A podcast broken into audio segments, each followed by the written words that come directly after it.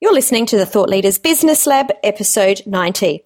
Today we're talking about building empires, living large, and scaling with paid marketing. So stay tuned.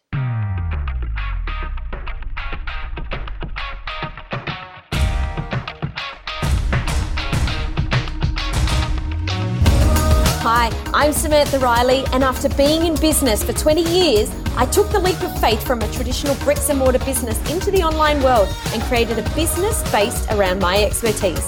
Now I have a life that gives me the freedom to work wherever I have an internet connection. I'm now obsessed with helping the unheard experts who are brilliant at what they do but feel like the world's best kept secret transform to influential thought leaders, all while creating a business which gives them the freedom to create their life by design. Join me as we explore the strategies that you can implement to create and grow a business based on your expertise. Welcome to the Thought Leaders Business Lab. Welcome back to another Monday episode of the Thought Leaders Business Lab. To all our US listeners, I hope you had a fantastic 4th of July. And to everyone, I hope you had a wonderful weekend and you're looking forward to starting a new week. And I hope it is a sensational week ahead for you. I've spent the weekend really uh, getting in and planning um, the rest of my year, making sure that I'm on track, making sure that I'm still implementing what I planned at the beginning of the year. The, the middle of the year is a really great time to check in. Well, it's the beginning of the financial year, so it's a great time to set goals and plans in place for the next financial year. But for, for, a calendar year, it's a great time to check in. You know, we're six months through the year, great time to check in and make sure we're heading in the right direction. Now, I did put a, re, a free resource together at the beginning of the year. Use it to check where you are. Things like setting your expected outcomes, how you want your business to be, helping you to create the life that you want helping you to set revenue targets in your business and understanding the different programs and the different revenue streams, developing a marketing strategy, figuring out who your support team is and helping getting them to help you with your systems and processes. All of these things are in the thought leaders business growth plan which i've put together. So if you'd like to download this amazing resource, and I say amazing, it's actually the, the exact resource that I use in my business. You can go and grab your copy at samanthariley.global forward slash plan. And uh, yeah, jump in, get into it. It's it's a really great document to a resource to help you get clear on where you're going and uh, help you to achieve your goals to reach whatever level you want to be reaching whatever success looks like to you. It's the framework to help you design that. But let's get into today's episode. Today's episode, I've invited Brett Campbell to join us. Brett and I talk about how to scale your business with paid marketing, or let me say, we eventually get to that. Today, Brett and I go down a huge rabbit hole. We were talking about building empires. We talked about living a life that you know, in a way, in a in a level that we're here to live our life. Uh, and then, yes, we did eventually get to scaling with paid marketing, but it all ties together, everything that we talked about. Now, Brett won the Social Media Agency of the Year for Australia and New Zealand within their first 12 months of operations. He's a business expert when it comes to fast and effective business growth. Having invested himself personally over $2 million in paid advertising, and his company now manages millions of dollars a year in advertising spend for his clients in over 30 industries. He's a published author, global speaker, and television personality on Australia's number one mainstream business channel. So, without further ado, let's welcome Brett Campbell into the Thought Leaders Business Lab. Welcome to the Thought Leaders Business Lab, Brett. It's great to have you joining me here today. Absolute pleasure. Thank you for uh, for having me. Well, Apparently, I'm, I'm, the second guest in a row here, and uh, I've got a lot to live up to by the sounds of your last interview. So, oh, my last interview I'm, was amazing. Prepared. However, in saying things in double, this is the second time I've had you on the show. Not well, we had you on the, my old show, Unlimited Influence. So you're a repeat guest. So you, yeah, you do have a lot to live up to. you're special. I'm, i love a good challenge. I think if you know you know me well enough to know that I like a good challenge. So I'm really looking forward to talking today. We're going to talk about how to scale with paid marketing. And I think this is one of the subjects that everyone thinks that they need right up front. And I've got a sneaky suspicion that we're going to probably finish this episode with some people thinking, oh, maybe I'm not where it's at. What do you think about that? I believe that you're a smart individual and that's probably where i think we'll end up. And the reason for that is you know to, to add some context is you know yes we're, we're going to sort of try and steer this conversation around how to scale with paid advertising but you know i truly believe in you know in our current business um, campbell media group uh, we've been in operations for two years in the digital growth space and, and in that space that's like a 20 year business really. It's yeah exactly. flourishing things changing. And i've had the opportunity over the last two years to talk with you know hundreds of business owners ranging from small business owners solopreneurs all the way up to you know fortune 500 billion dollar companies ceos and looking at what is required to increase number one their bottom line their revenue and how do we do that? By paid advertising. And i have been on a bit of a bandwagon of late, and I'm sure we'll, we'll, jump into it, but a bandwagon of late around a conversation that I feel needs to be had prior to this. How many campaigns should I add? How many ads should I use? Should it be carousels or videos or this or that? You know, so one thing I know for sure about paid advertising is that the vehicle in which we utilize changes very frequently and can be on a different track day to day. Mm-hmm. But the philosophy and the underlying approach strategy and how we achieve the ultimate end outcome remains fairly similar. That's why, you know, a lot of philosophy and a lot of wisdom stands the test of time because it's just true. Mm-hmm. Right. Where I, th- I think a lot of business owners, a lot of entrepreneurs, we sort of see something for what it is in its its own silo and we're not looking at it holistically from that 30,000 foot perspective. So, what I'm hearing from that is, and this is something that's just coming up over and over and over in a lot of these interviews, is that we're actually asking the wrong questions right from the get go. I love that because if you're not getting the right answer, you need to ask a different question. Mm. Right, simple as that. So you can go bang your head against the brick wall. I mean, you might be able to get some of the concrete or the brick off the wall, but you're gonna have no head left before the, the wall's through, right? So sometimes you just got to pay attention, and I, I call it the, the glitch in the matrix. You know, you got to pay attention to the glitches in your own internal matrix, right? So if something doesn't feel right or something's not working, you need to actually stop, pay attention to it, assess, reassess, and, and rebuild and strategize down a different path.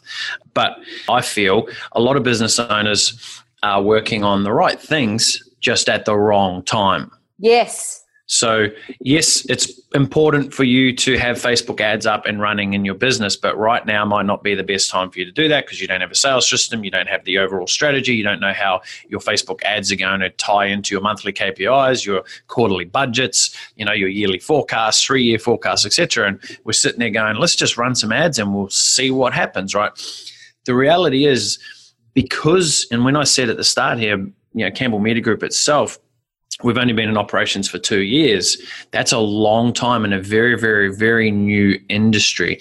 The industry is so new, it is yet to become really established. Mm-hmm. Right. So we only recently just got our mark, um, Facebook marketing partnership for agencies with Facebook. So we're a dedicated, we've got our own dedicated internal reps and not just the support chat that you can get. That took us uh, millions of dollars of ad spend to put through the business. Mm-hmm. Right? A, a lot of time to be able to get that. And there's only a few dozen of us in Australia who have that sort of credibility. Now, I share that because we've had to put a lot of time, effort, energy into making that happen. And it's only now that the industry is starting, we're still at the precipice of this, a very oh. starting point of it's starting to become more regulated. And, and an example I use there is you see, and you'll see this a lot because we we probably have a, a, a different perception because we think that what we see in Facebook everyone sees, right? But we're in our own internal bubble, right? Uh-huh. In, and you're in the thought leadership space. I was there heavily two years ago, and I sort of stepped out of it slightly and more into a different world now, and I'm starting to see different things, right? Mm-hmm, mm-hmm. One thing I know to be true, and you you'll be able to testify to this is you can't go through a day in your newsfeed where someone's asking, "Hey, should I run multiple ad sets? Should I do dynamic creative? Should I use you know dynamic product ads here, or should it be motion graphics, or, or whatever the case?" Like these questions are popping up, right?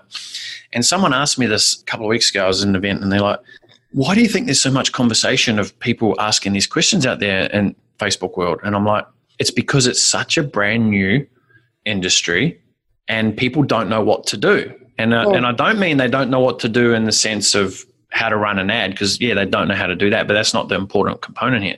They don't know what to do. So I, I said to him i said when was the last time you seen a post on facebook where someone is asking you about what they put in the w2 wages and salaries field um, when submitting their own bas returns? Yeah. You don't see that right? Because accounting is an industry and it's been around for many many years. It's established. You pay money to go to an accountant mm-hmm. you know that they are more skilled at it than you are. Mm-hmm.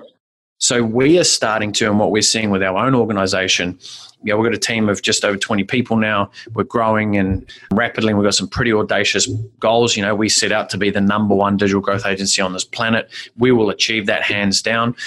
And the difference with that is we're not a solopreneur. We're not one or two people. Because when you're in that sort of space, it becomes a bit of a hobby or it's a side project or mm-hmm, and mm-hmm. I, I, don't mean to you know i don't want to sort of try and make anyone out there who's a one-man band doing an agency right now you know you're having a good crack and i love that that's what i love most the totally. spirit right but what happens is because we're, we're sort of sort of in this filtration of there's a there's a lot of people trying it out there now there's not really many established businesses and companies who can be that sort of go-to resource essentially, right? Mm-hmm. So you pay your accountant to do a specific job. What I'm starting to see based on my hundreds of conversations with business owners and small business owners, and generally, you know, whenever I go speak at an event, they'll ask me to come and speak about Facebook ads. And I'm like, cool, I can speak about that.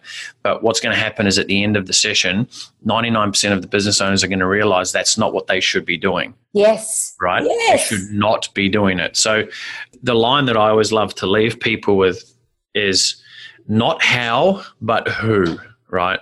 Not how do I do this, it's who can I get to do this for me. Mm-hmm. Right? And once business owners realize that they're an actual business owner and they're not the solopreneur who has to do everything in their business, you can then start to see business from a business lens. Yes. Right. And go, well, in order to grow this thing, we need to have a marketing department we need to have a sales department we need to have an operational manager et cetera et cetera you know fulfillment et cetera so it's really really um, it's exciting for me because it's this new narrative that I get to talk about and I want to be preaching out to everyone. And, you know, I appreciate you having me here to be able to, to share this conversation as well. And it's, I think business owners need to start realizing that they're business owners and they're not Facebook marketers. Yeah. And I, it's actually, you've just freaked me out. And I remember you did this to me last time, bringing up exactly what you did then, because this was a conversation I was having with my clients on a group coaching call yesterday. And the reason it came up was because I said, How is always the wrong question? Always. As the first question. I mean, there are times that we need to use that how question, but it's always who first.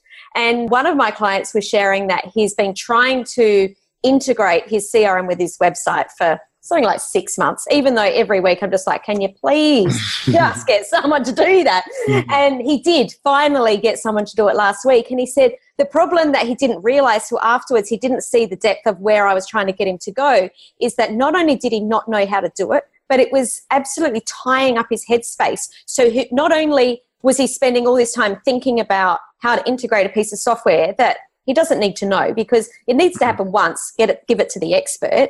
But two, he actually couldn't be creative and do what he needed to do in his in his work. He was unable to come up with new programs or new, you know, content because his his headspace mm. was totally taken up in the right space. So we're we're so on the right the right um, wavelength there.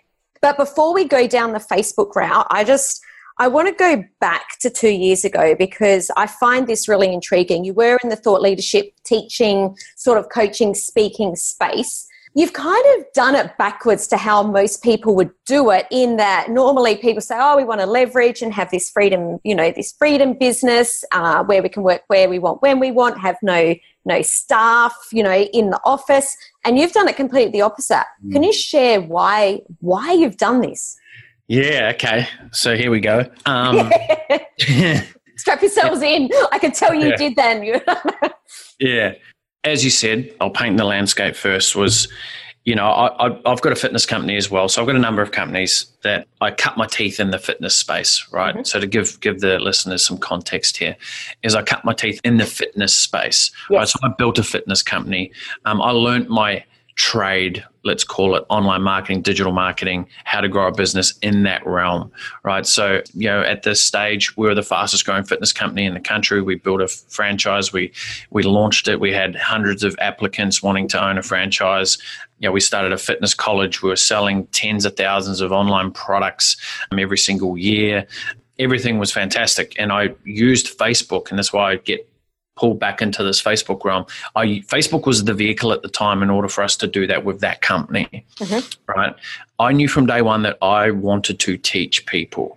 At the heart of it, I'm a teacher, I'm a contributor. I just love like so this right now I, I love doing this more than I love receiving checks, Uh-huh. right?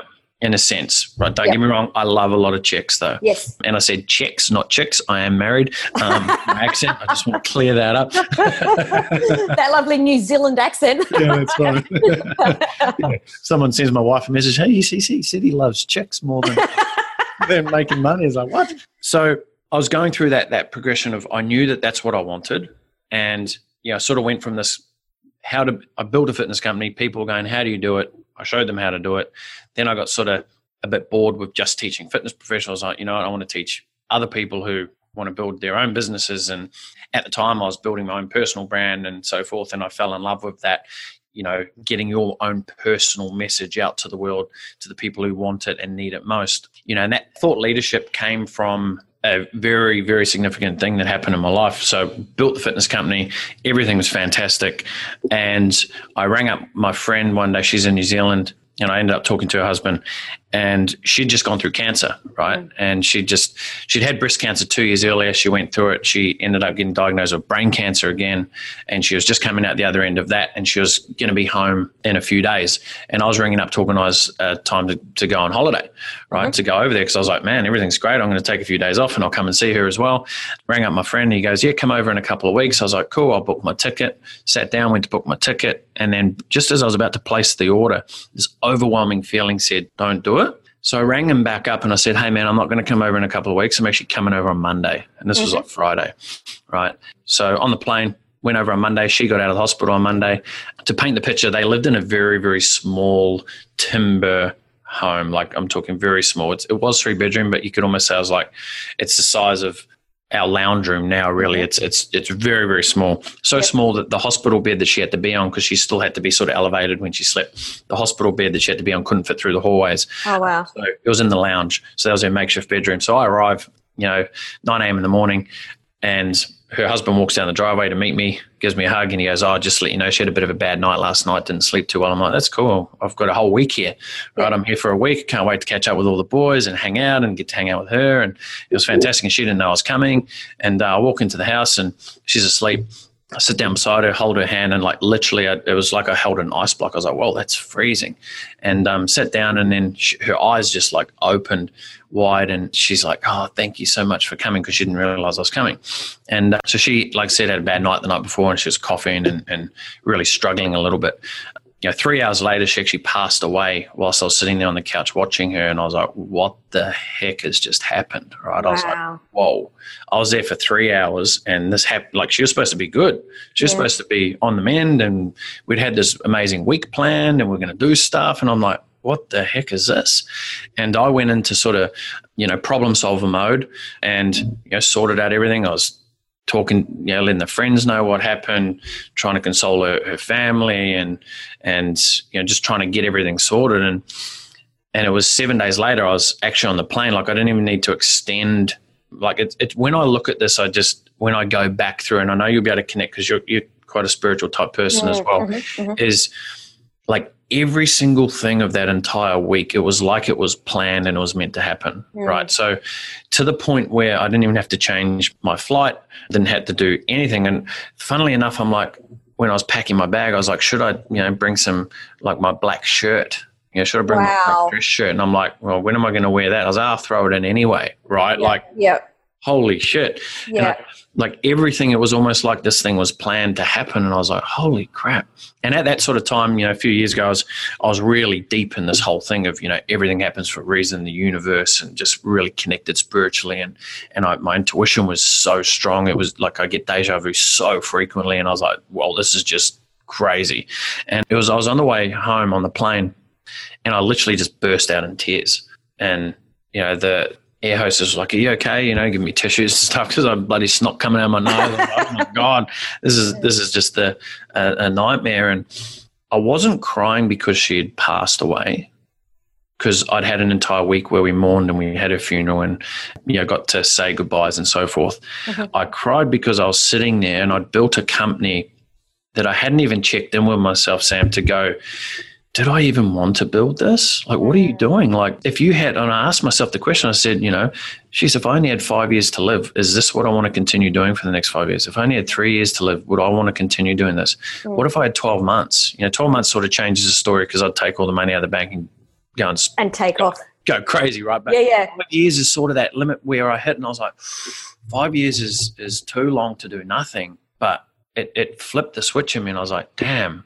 that's this isn't what I'm put on this planet to do. And that's where I started my business, Unleash Your Greatness, right, which is in the, the personal development, the self help field. And that was where I was just extremely passionate about helping people unleash their greatness, you know, so Mhm. they can become the best version of themselves, so they can show up for their friends, their family members, and everyone they love. They can contribute and they can have what they want, you know. If, and if that's cars and houses and bloody whatever you want, then that's fantastic. I just I wanted to help people get what Mhm, they mhm. wanted in life. Yep. But before I could do that, I had to help myself, right? I had to help myself get what I wanted, and I was living incongruent to to this. Whilst on the outside, it's like, man, everything's great, you're doing well, you're helping, you know, hundreds of thousands of people from around the world. So it wasn't about how much impact I was having; it was about that type of impact, right? Which so many people get caught up with. I need to serve a million people. So, man, imagine those serving ten thousand people and really making an impact. Yeah, you know? yeah.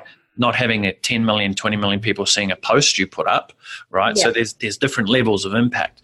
And for me i wasn't having the type of impact one that i knew i could have Mhm. right? And two i wanted to have. Yeah. right? So when i realized that i had to do something about it. So i started unleash your greatness. Um, ran that for the first two years. And the sort of now i can get into the answer of your question. Is I was having a conversation with a friend of mine, and I was doing this thought leadership business. Call it Authority Academy, which which was the coaching and mentoring, teaching people how I'd been able to make money, you know, online, et cetera, et cetera. And that was growing rapidly. You know, it grew into a seven figure consulting business in the first few months, and you know, so everything looked great. And I started to sort of be into this. I get to have this sort of laptopish lifestyle. I get to fly around, speak. I get to have my um, mastermind group, my inner circle group come in. I get to teach, and so all of that was great. You know, there was only me and, a, and about three other team members in the team, and I was like, this is this is what I originally sort of set out to want to achieve, right? Yep. And it was a conversation with a friend of mine that I just remember this entire conversation. And we're talking along the lines of, and I'm like, yeah, I just want to go all in on this unleash your greatness, and I want to, I just want to have an impact, you know, is bigger than I could even comprehend right now, and and I want to run events, every, you know, every single couple of weeks, and this and that, and I want to write books and heaps of podcasts and all that stuff, right? That we all Uh-huh, get uh-huh. caught up into the the glitz and glamour of it, which Yeah. you know, again has a great impact. But I was like, that's what I want to do, and you know, I was like, we were talking, and he goes, you know, who would you sort of compare like the business sort of model against? I said, well, you know, Tony Robbins obviously is his business model. I really liked it. I liked that he gets to do big events, there's thousands of people, he gets to have a massive impact, and so on and so forth. And he goes, he said something to me that changed everything, and it I was love a good question. yeah. Why do you think people listen to Tony Robbins? And I was like, because he's fucking awesome. Like, because he, because he's like God. He he just seems to be able to say all the right things, you know. So sort of that, that that's sort of my initial thoughts. I was like, and he goes, he goes, Brett, you're forgetting one thing. He goes, he's got an empire behind him Hmm. right? More people are going to listen to you when you have an empire behind you because you've got substance, you've got depth, right? And I was like, oh no. Because I knew what I needed to do. I knew, I knew, and I already knew before that. But that it was sort of the the door had opened. I was like, "Damn it! Now I've seen it." Sort of, you know, when you had that sort of Pandora's box has opened. It was, and I was like, when you when you touch electric fence, you can't deny that it's electric. Yeah. When I had that thought that landed in my head, the glitch in the matrix, as I referred to a little bit earlier, when I had that, I'm like, oh my gosh, you're right. So my options were I could have doubled down, went in on Unleash Your Greatness and the thought leadership side of things, and just push as hard as I can with that. And I still would have had a great impact. I was having a good, great impact, right? And I could have earned, you know, millions of dollars doing that still. But I knew that wasn't the impact that I was supposed to have on this planet. Mm-hmm. Right? I knew it. And that congruency, um, disproportionate congruency there for me was like, ah, I have to go and do this thing. And for about a year, 18 months prior to starting Campbell Media Group, coaching all my clients, as you would understand, biggest problem I seen was people being able to generate business. Mm-hmm. And I knew the easiest and the fastest and most effective way to generate business was through paid advertising. Mm-hmm. So, of course, I could lead a horse to water. You know, I can even hop on the horse's head, put the horse's head in the water, mm-hmm. but I still can't make it drink it. Yeah. So even to the point where I was sitting in clients' campaigns and I'm like, oh, I'm just going to do this sort of for you. And I felt this resistance because I'm like, man, this is not why I'm coaching or mentoring someone uh-huh. to do it for them. I was like, so, but the helper in me was like, I'll just do it for you. It'll be easier, right? Uh-huh. Which it wasn't. It was harder because I was, you know, all the mental anguish that I was bringing onto myself by just doing that. Yep. And it was like every week it would have, there would have been not a week went by in that 18 months where people weren't asking me just to do it for them. Can you do it for me? Can you do it for me? Can you do it for me? Mm-hmm. And I'm like, man, if I realize that this is the what is the vehicle that is going to actually one help my clients get better results, you know, who am I to potentially deny that, right? And I went through this whole conversation and I weighed it up and I'm like, could I go all in on Unleash Your Greatness now? Or can I put Unleash Your Greatness on a little hiatus right? And when I say hiatus, it just means I've, I have stopped running the events, I stopped running the retreats. You know, I've still got my book and, and got online course, etc. But I, I'm not actively out there waving that big flag right now around that because I went all in on on building this organization that will become number one in its field. We will create hundreds of millions of dollars in revenue. It will provide that empire so that when when I do decide or when when we exit the business if that's the case or someone something like that happens right? Down many years to come my message is going to be even more powerful and more impactful. And i can tell you this right now what i've learned in the last two years of building this organization and i call it an organization as a company it's not just a, a couple of like there are some significant things that need to change when you build a team over half a dozen people Mm-hmm. And when you make big commitments and you're managing millions of dollars of other people's money, right?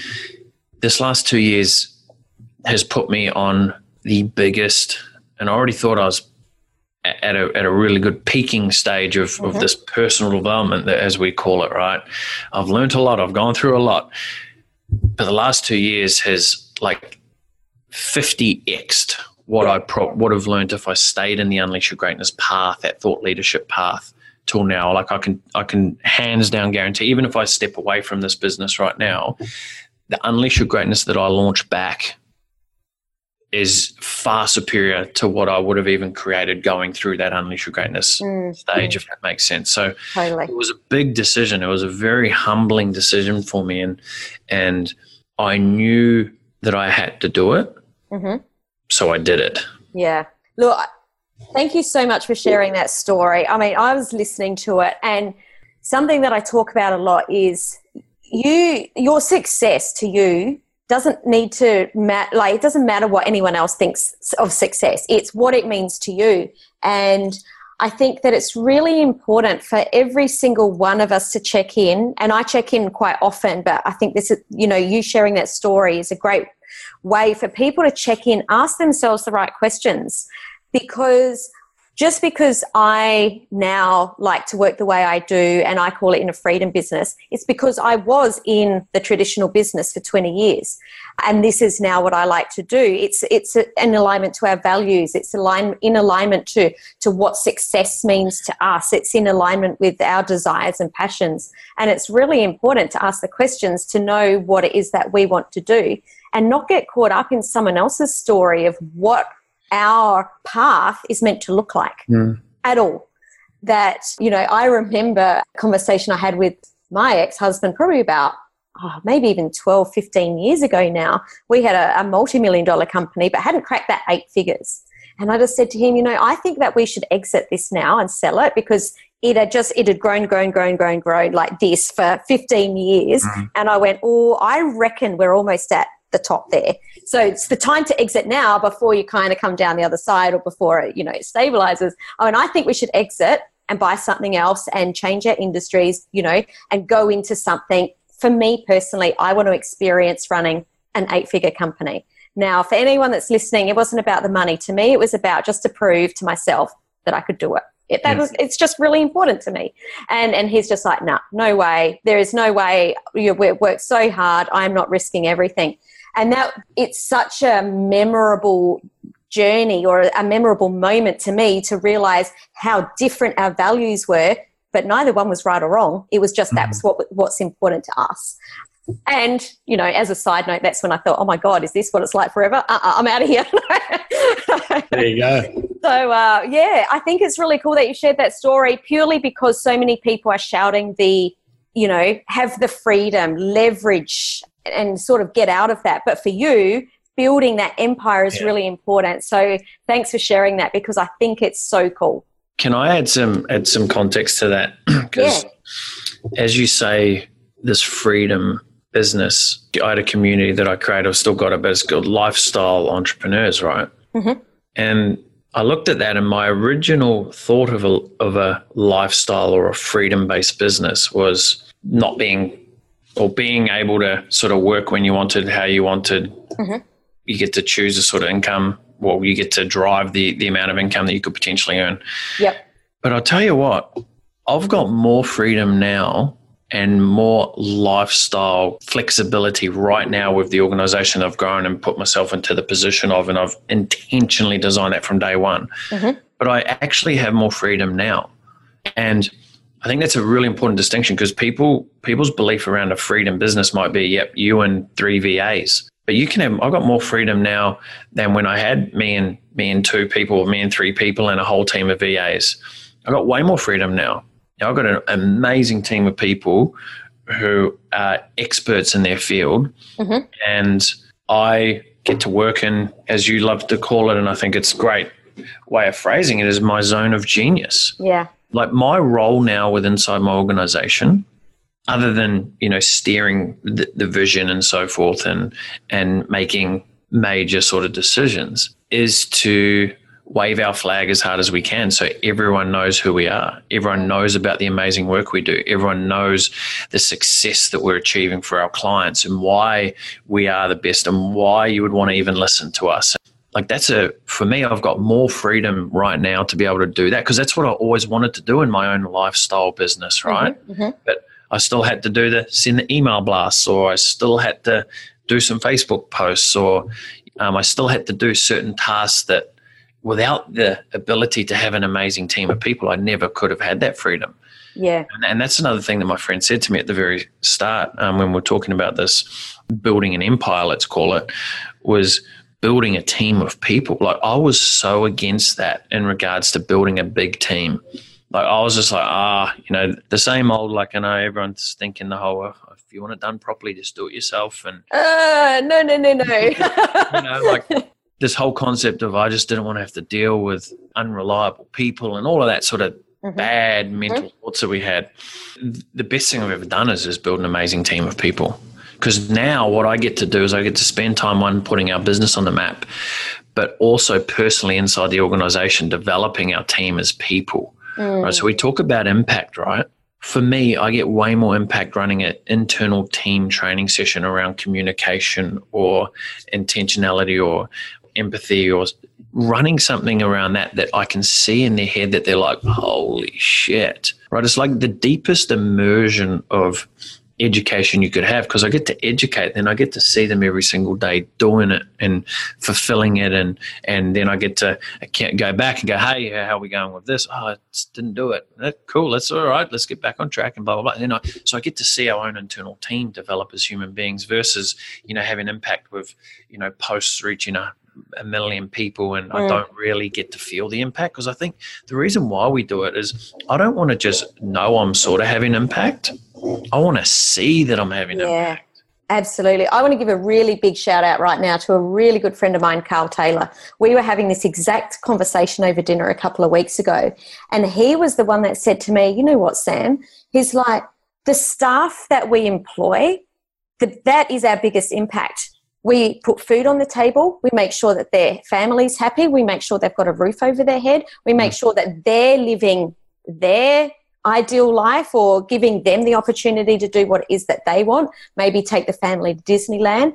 And that impact is, you know, when you think about it, as a business owner on our head, it's not just the people that we're reaching, it's the people within our immediate world, our team, our staff. Mm. And you're only, apart from Carl, you're only the second person that I've had that conversation with. So I'm really glad that you touched on that because, yeah, that night with Carl, he really opened my eyes to something that I hadn't really thought of, to be brutally mm. honest, and thought, you know what, that is so true. Yeah. You know, and that's such a fair thing, though, to, to think that because as entrepreneurs, you know, as, as visionaries, we're always thinking about what's next, what's next. I need a new team member, I need a new team member. But you actually have to stop and look at. And one of the things that I know we've done exceptionally well here is build the team culture, right? Because mm. there's this big shift in the business world right now, even in big corporate business around let's let's create the vision, let's have value core values of the business. And I mean, at the end of the day,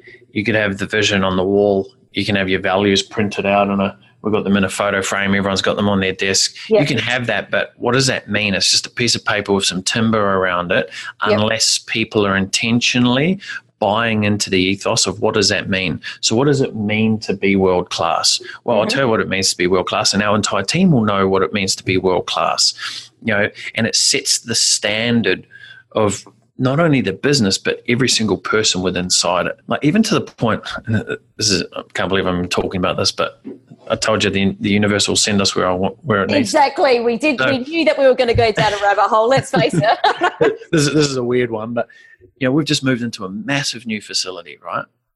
We got like 500 square meters big open office. It's amazing right? Uh-huh. fantastic uh-huh. for the team. It was the next level that we needed to launch into our next phase of growth and so forth. Mm-hmm. and with that comes a big kitchen. So we've got a big kitchen area, right? It's got uh-huh. two big fridges, we've got dishwashers, and like an entire big room that's like 10 meters by 10 meters. We've got table tennis and all that stuff, right? Which is uh-huh. great.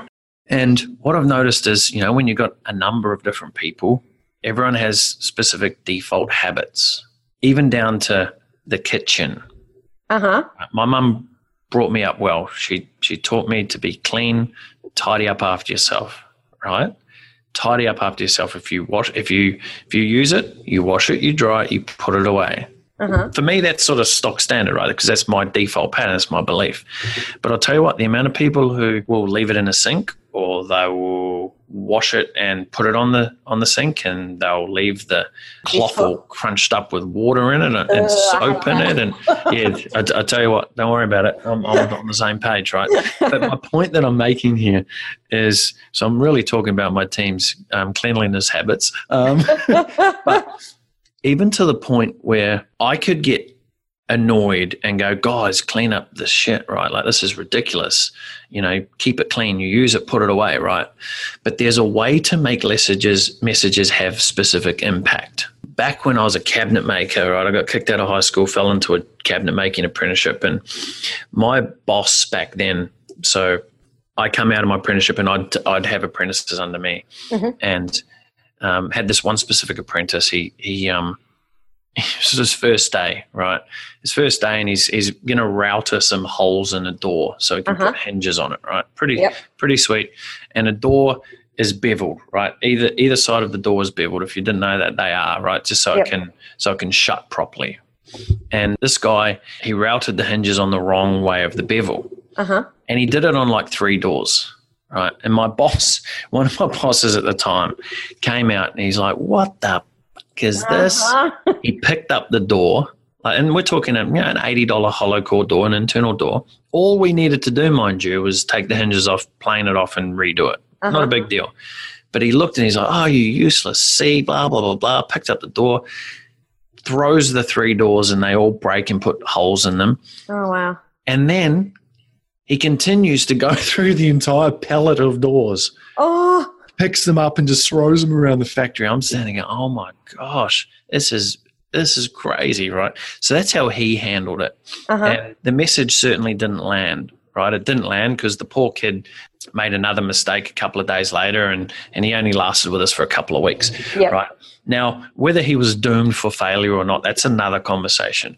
But the way in which it was approached was in my view, certainly not done in, in the most impactful way if he was wanting to get to a specific outcome, which mm-hmm. was to really share with this young kid what it means to put the, the hinges on the wrong side of the door, right? Mm-hmm. Mm-hmm. So going back to our kitchen is needing to literally sit down with the team and explain why. Because I'm not dumb, right? I understand that when they go, when people go home, you might want to drip dry your dishes. Mm-hmm cool. You might want to. I mm-hmm. don't. Mm-hmm. I, I, don't. That's my ethos, and you know, just happens. I write the checks, and so not the checks, the checks. um, and I feel that you know, I've looked at it all, and you know, when someone leaves something to drip dry, then you're allowing everyone to do it, and then it becomes a mess. So I can see you know four steps ahead of it mm-hmm. so i'm like here's what we're going to do here's the the guidelines right that we all buy into does everyone agree with them yeah yeah of course that's fine so you get agreements first everyone to agree on something and then of course people get into their default habits. You know, some people like to throw tea bags in a sink mm-hmm. when they've pulled it out of their teacup. Yeah. I used to do that for some reason. Really? I don't know why until huh? you know I, I, got in trouble enough times that I was like, okay, I shouldn't do that, right? Um, so even how you're like really as though, well, really that's weird, right? So we all do these weird things. Uh-huh. We all have we all have these default responses, and we need to be aware of that, you know. And if, and if you have a team of people from a leadership perspective, you need to be aware of that. Each person acts differently, have a different personality, has different circumstances at home. They throw mm-hmm. tea bags in the bin or the sink, or they leave it. They don't wipe yep. their bench down. I didn't realize it was a thing where you can just take your toast out of the toaster and, and butter it on the bench without a chopping board or a plate. Oh right? wow! Okay, right, yep. but but that's a normal thing, and going through and actually explaining and, and saying here's why it's really important that we, we need to do this and this is how it not only impacts what you're currently doing but it impacts this and this and this and this and really being able to articulate it in such a way that it's leading towards having an impact. Now of course after the first speech people are still doing certain things and you got to remind them remind them remind them. Now it's to the point where apparently you know someone said to me today oh you i was, I was away all last week right? Um, i was away all last week. And um, one of the team members said um, i won't say names because they will listen to this. Yeah pro- probably not. Yeah, yeah, i'm gonna i'm gonna dob you in.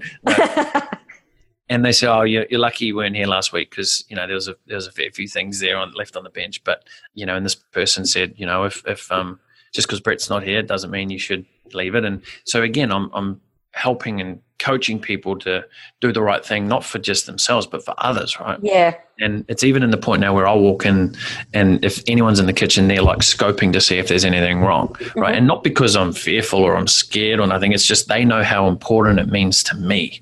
Yeah. Right?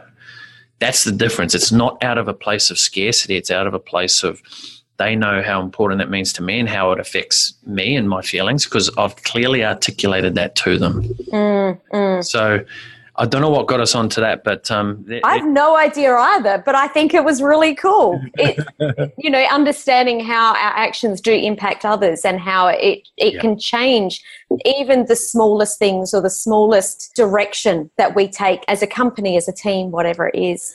Agreed. Yeah. No, we have gone down a massive rabbit hole because we were talking about paid marketing and scaling business. I believe that everything we've talked about is going to add so much value. So that's not an issue at all.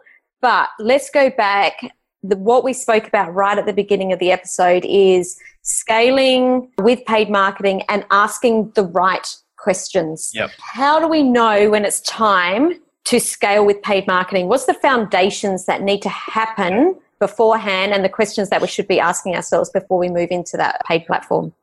The first thing that everyone needs to ask themselves is where is this business going? Which is what we've just talked about for the last 40 minutes, right? Where is it going, right? Do you want to be a $10 million a year business or a million dollar a year, or $100,000 a year, or 20 million, 100 million? You need to get clear on that, right? Mm-hmm. So this comes back to basic business planning. And I feel it's so easy for entrepreneurs to start a new product or a service or a business that they're not really running a business, they're, they've got a, a service or they've mm-hmm. got a product because there's a clear distinction between running an actual business and treating it like a business. Because when you treat it like a business, you will run it like a business. Mm-hmm. If you treat it like a hobby, you will act in accordance to it being a hobby. You will sit there and try and learn your Facebook ads because it's like, oh, I'll give it a crack. I'll learn. Mm-hmm. I'm happy to gamble with with some. You know, I've never seen so many people happy just to throw money at Facebook. It's unbelievable. Mm. Um, so really getting clear on the economics of the business. Mm-hmm. Okay. So really clear on that. What are your monthly targets? Right? Most businesses don't even have monthly targets. Mm-hmm. Right? Mm-hmm. They're like, I just want to sell a thousand courses would be good. Okay, well, what does that mean to the business? How are you going to sell a thousand courses? Where are the revenue streams coming from? So this is before even you decide on Facebook ads or LinkedIn ads or Snapchat or any of the other ad platforms, right? Mm-hmm. mm-hmm. Is getting super clear on the economics. And here is the most important number that anyone needs to understand if they're in business. Mm-hmm. How much can you actually spend to acquire a customer? The reason why I can build businesses really fast is I know my economics, I know how much I'm willing to spend where it no longer makes commercial sense. Mm-hmm, so if mm-hmm. you know what your maximum cost per acquisition cost is, so your max CPA, if you can identify that, and I am yet to speak, there's one person that's that's probably answered this correctly to me over the last two years of talking with hundreds of business owners, mm-hmm. right? Because most business owners don't realize it. They're like, oh well, I sell a product for three hundred, so I'm happy to spend fifty. So hold on a hold hold on a minute. Uh-huh. Why uh-huh. are you coming to that number? And and one thing I'll never let people get away with is okay, so you want a twenty dollar lead? Why? Where'd you get that from? Oh, my friend told me that they're getting twenty dollars for Fred. Okay, well, mate, you don't know nothing about Fred's business or his brand or any of those variables and so on and so forth. Mm-hmm, Let's mm-hmm. get super clear on what can you actually spend to acquire a lead and even more importantly, a sale. Mm-hmm. Right? You need to take into account lifetime value. Like I mean, this this is mm-hmm. standard economics, but most people don't do it. If you have repeat purchases, then you realize, well, geez, what can you go without at the front to get at the back? So you're either going to be a bootstrap business and you're going to have to invest every cent that you earn back into the business, which is essentially what I've done. The second is you can take investment, which with Campbell Media Group in our first year we took a multi-million dollar round, which was mm-hmm. which is fantastic for us to really speed up um, growth and so forth. Mm-hmm. Um, or you can have someone who gives you some money, right? Those you know and not having to give up any any components of, of business, etc. Mm-hmm, mm-hmm. But that's really the only way to do it. You know, so when I have conversations with people going, I've got twenty dollars a day to invest, it's like I don't even want to entertain that conversation with you only because anything that I say is not going to be valuable to you if I gave you put twenty dollars on one campaign with two ad sets and three images because mm. it's like it's, it's a long slog from a ten dollar or twenty dollar a day budget to try and scale your business because that's what we're talking about here. Yep. If you want to, if you want to just have a hundred grand a year, you can probably go and learn some ads, go do some Facebook courses and run a few ads, and you make that money easily, right? Mm-hmm, mm-hmm. Uh, if you've got a good product and you're a good person and you've got a good brand, mm-hmm. you can't polish a turd, unfortunately. So we don't have turds listening to this show, so that's okay. no, no, turds.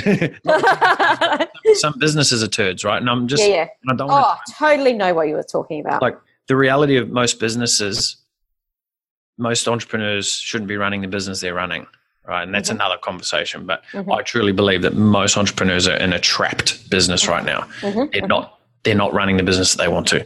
And so so for that example is making sure you know exactly what you can spend. Can you go without money profit for six months, 12 months, 18 months? Can you um, and for a lot of businesses who are starting out, right, they don't necessarily know their lifetime value. So you've got to sort of work it out, you know. And there's there's some equations you can do to to get pretty close to it, right? Um, but I, I, know people who have run a hundred million dollar. They did a hundred million in rev in the first eighteen months of their business, but they didn't. they knew that they were losing money, so they were they were paying like fifty dollars to acquire a twenty five dollar sale. Oh wow! Right. Yep. Which is on the front end, it's like, whoa, you're losing money. But on the back end, it's like, well, wait till we get to month six. So take Uber, right? $4.7 billion in the red last year, 2.9 billion the year before, 1.7 the year before. They churning through cash like you wouldn't believe. Mm-hmm. But when they hit that tipping point and they start to become profitable, Mhm. they're going to be printing money. Like there'll be hundreds of dollars of bills flying through the sky, right, for Mhm, them. mhm. So they just know their economics, right? Um, so us entrepreneurs, small business owners, etc., need to understand the economics. And an example is I had an electrician come to me, and hopefully people can relate to this and try and work this out as you go. I'm going to use simple maths for, from an equation perspective, but Yep. he came to me and was like, I need to, I want to sell more um, air conditioned installations. I'm like, okay, cool. How much can you spend? Because I always ask the question and I was sort of set up, set them up. How much can you spend to acquire a lead? Uh-huh. And he goes, 50 bucks. I said, okay, cool. Well, why 50 bucks? Where's that come from? Well, I had this other agency that was sort of getting me leads for, for you know, for around that. So I think that's probably about, about right. And I said, well, how much money are we making from the other agency? Oh, we didn't make any sales. Right. So let's throw that out the window for a minute. And Mhm. let's work out what you can actually spend. How much does it cost for you to deliver the service? For him, it was about $2,000. dollars Mhm. The cost of service was $2,000 by the time he paid his staff. You know, his operation costs were taken care of. Um, it worked out there was about $2,000 worth of cream in each job. Um, what's your sort of conversion rate from lead to sale? So people who inquire, how many people buy? And he had about a 50% strike rate. So he needed two leads to acquire a sale. Mhm. So he wanted to pay $100 to make $2,000. Mhm. I was like, mate, who do you think you are? Warren Buffett. Like, yeah, hold exactly. on, hold on a minute. Like, and then I, you know, and, and I sort of knew, I knew this guy, so I, I could call him on that stuff. And, and. I mean, I'm, I'm pretty straight shooter as it is. I'm like, well, just for a minute, let's just sort of work some scenarios. So you're saying you want to pay $100 for a sale and you want to make $1,900. Yeah. yeah. I said, well, mate, I, I'd love to, to, to be able to do that for you. Right. But would you, if I was to, if you were to give me a thousand dollars and I gave you a thousand dollars back, would you still do that? And he's like, yeah. Yep. I'm like, what if, what if every fifteen hundred dollars you gave me, right, I gave you two thousand dollars back, like total. So you Mhm. make an extra five. It would be a matter of how many lots of fifteen hundred dollars you could give me, right? Because it just makes sense. Like, you know, it, and at scale, this changes the entire game of Facebook, right? This this is where it gets really exciting for me because we we see scale every day. We've got millions of dollars of budget that, that we're we're utilizing, and we can see the rapid growth of this. But it starts with this, right? Mhm. So I said, okay, so if you're willing to give me fifteen, or you know, willing to give me fifteen hundred dollars, if I give you two thousand back total, why aren't you willing to pay fifteen hundred dollars for a sale? Huh. I don't know. Never really thought of it like that.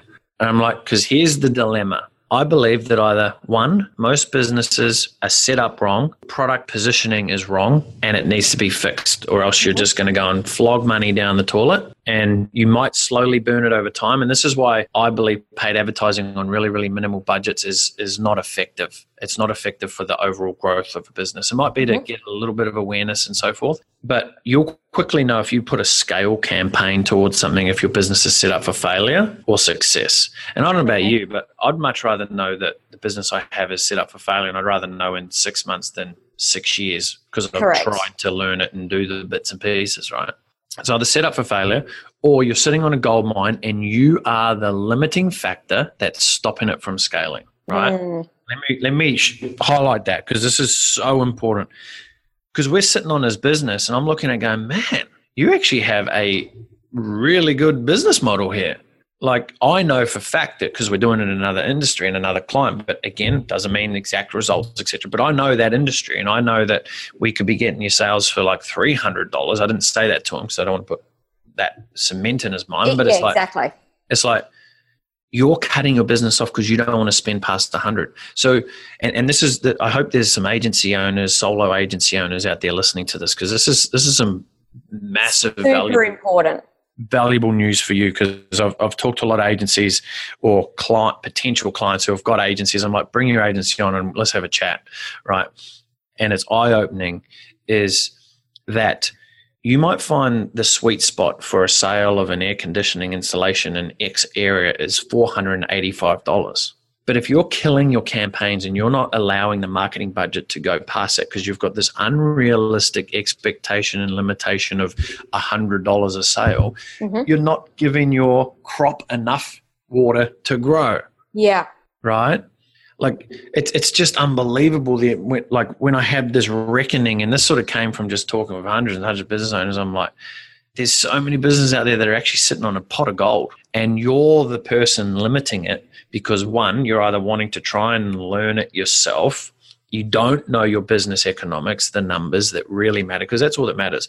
You know, at the end of the day, you're in a business to generate revenue. That is the purpose of a business. Mm-hmm. right? If you're not, you could go and serve 10 million people, but if you're making 50 bucks, you that's you're not really serving. Good luck. No, you're not. Yeah, that's exactly. Right. Yeah. So, really understanding that and coming to grips with that can really set a business up for some massive success or, or very quick failure or a pivot and, and, and change. And the amount of businesses we've seen that in, you know, we had one company come to us where they have half a million dollar a month budget on like radio, TVCs, cold mail, so direct mail. That's still yep. still around. Yeah, hundred thousand. Um, this actually there was hundred thousand dollars a week in in direct mail. I'm like, holy crap! And they're only spending a couple of thousand dollars on Facebook. I'm like, what? Like, what's going on here? Anyway, long story short, we're you know we're, we're almost reaching half a million dollars a month monthly budget for this company now, and they are making bank like flip their business on on its head because. Yep. We, they understand their commercial outcomes. They understand the the money that they can invest and they're willing to push the threshold. Um, so a lot of people have unrealistic expectations based off of fallacy and not facts of mm-hmm. what they can and should spend to acquire a customer. So if someone's listening to this right now and goes, yeah, everything that you just said, Brett, made total sense. I understand it but I mm. don't know how that applies to me and my business. How do I know that if I put all of that money into Facebook ads, that my business is actually going to explode? Because I think that, that exactly like you said, there are some businesses that mm. are sitting on a gold mine, and there are some businesses that really are not. How how do they know what to do next? Yeah, the the easy way, and I'll give you the my honest truth answer is either hire you be their coach to tell them, help guide them, and then hire us to do it for them. Right? That's the ultimate answer, right? That that. Yep. And I'd be I'd be negligent to say that I wouldn't recommend people to do that because that's if you don't know, then you've got to find out someone who does know who can help usher you along the, the velvet carpet till you get yes. to the door of I know, right? Yes. Um, so I definitely think that it's not about again how, it's who. Mm-hmm, mm-hmm. And if you're listening to this, Success Leaves Clues, we're talking about it. Reach out to Sam. Reach out to me right? Ask a question, go, hey, this is where I'm at. Can I have a conversation to see if this will work?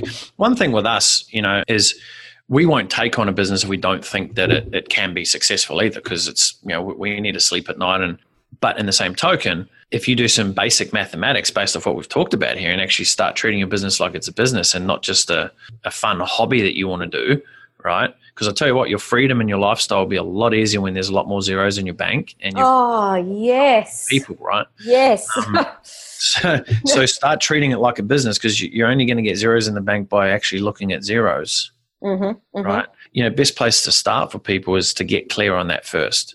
Because once and you I, do, you'll realize that, oh, I get it. I shouldn't even know what a, a DPA ad is. I shouldn't even know how to install a tracking pixel. If you have desires of becoming the number one digital growth agency in the world, then I highly recommend that you go through and you learn all these things and you learn. So for me, the own the the, the bright shining thing out of this is all those years and thousands of hours I sat there learning HTML code and all the shopping cart integrations and psychology and copywriting and persuasion, all of that stuff.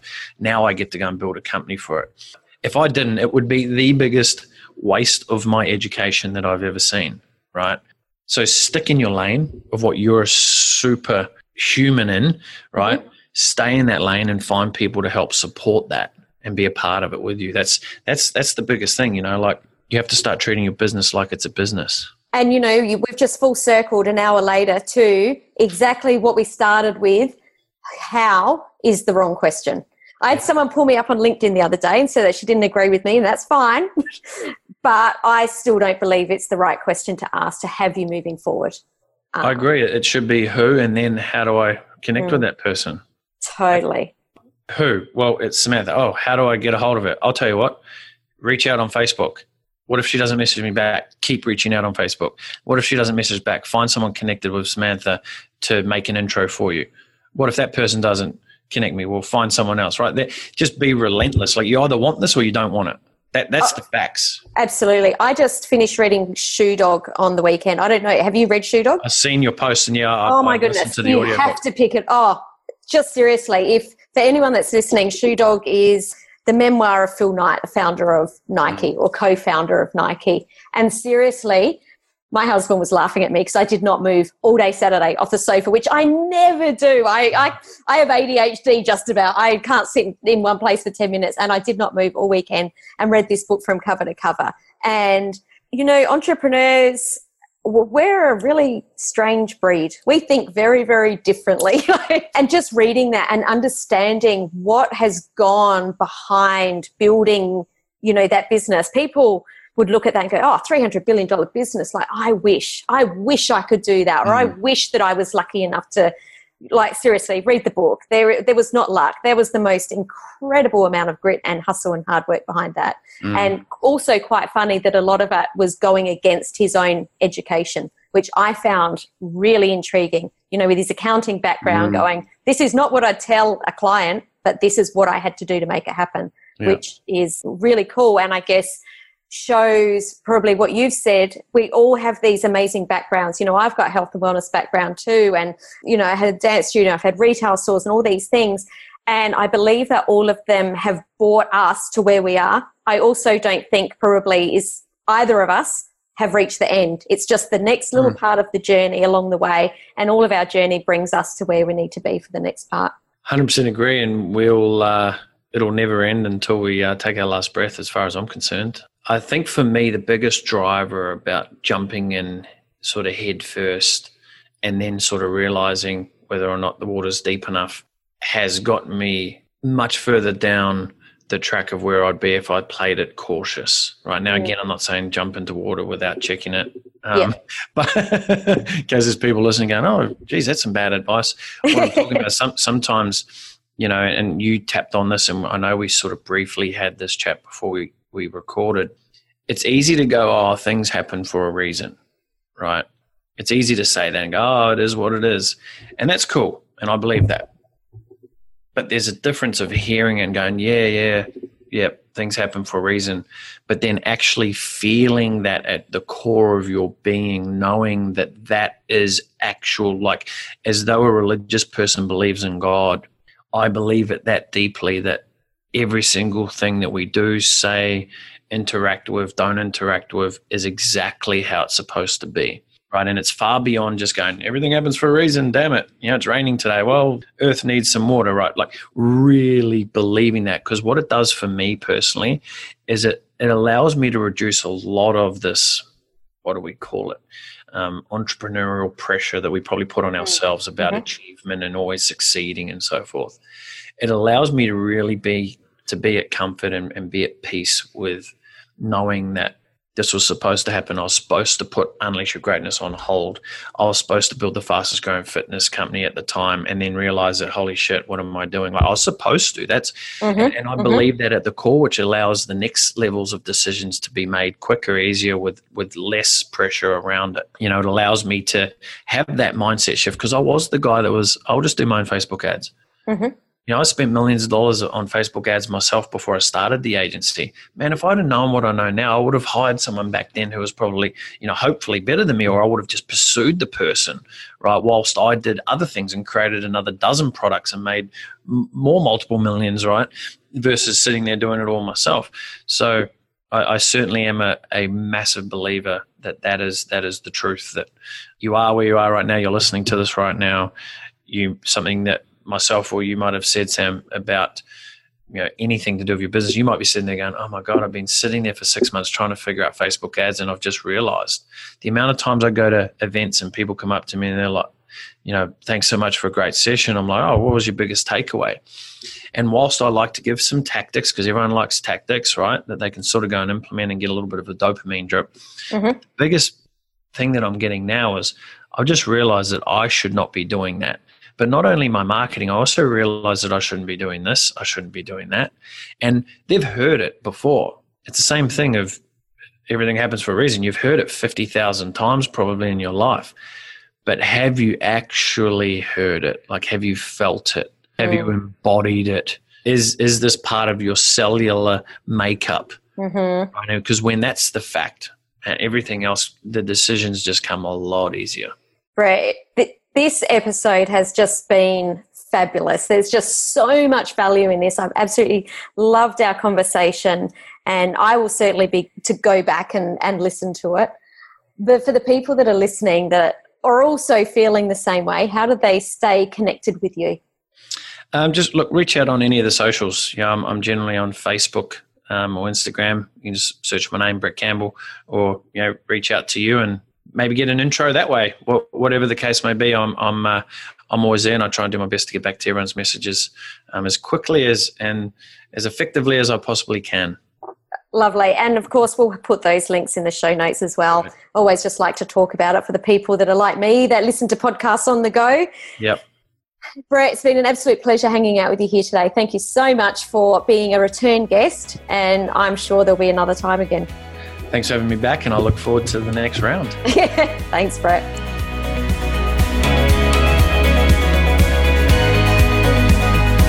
Do you want to grow and scale your business so you can make an even bigger impact? One of the reasons I've been able to achieve the success I have over the years can be attributed to one simple factor surrounding myself with like minded people. People who think big like me, who have a desire for growth, and who understand the challenges we face when growing and scaling a business. That's why I've created a free community especially for thought leaders and experts just like you, and I'd love you to join us. Just request access to my free Facebook group at Thought Leaders Inner Circle. If you enjoyed today's episode, I would love you to share this on your favourite social account. Just head to samanthariley.global forward slash podcast, click on your favourite episode, and you'll see the buttons right there to share the love. And as this show is new, I would love, love, love you to leave a five star rating and a review on iTunes. See you next time in the Thought Leaders Business Lab.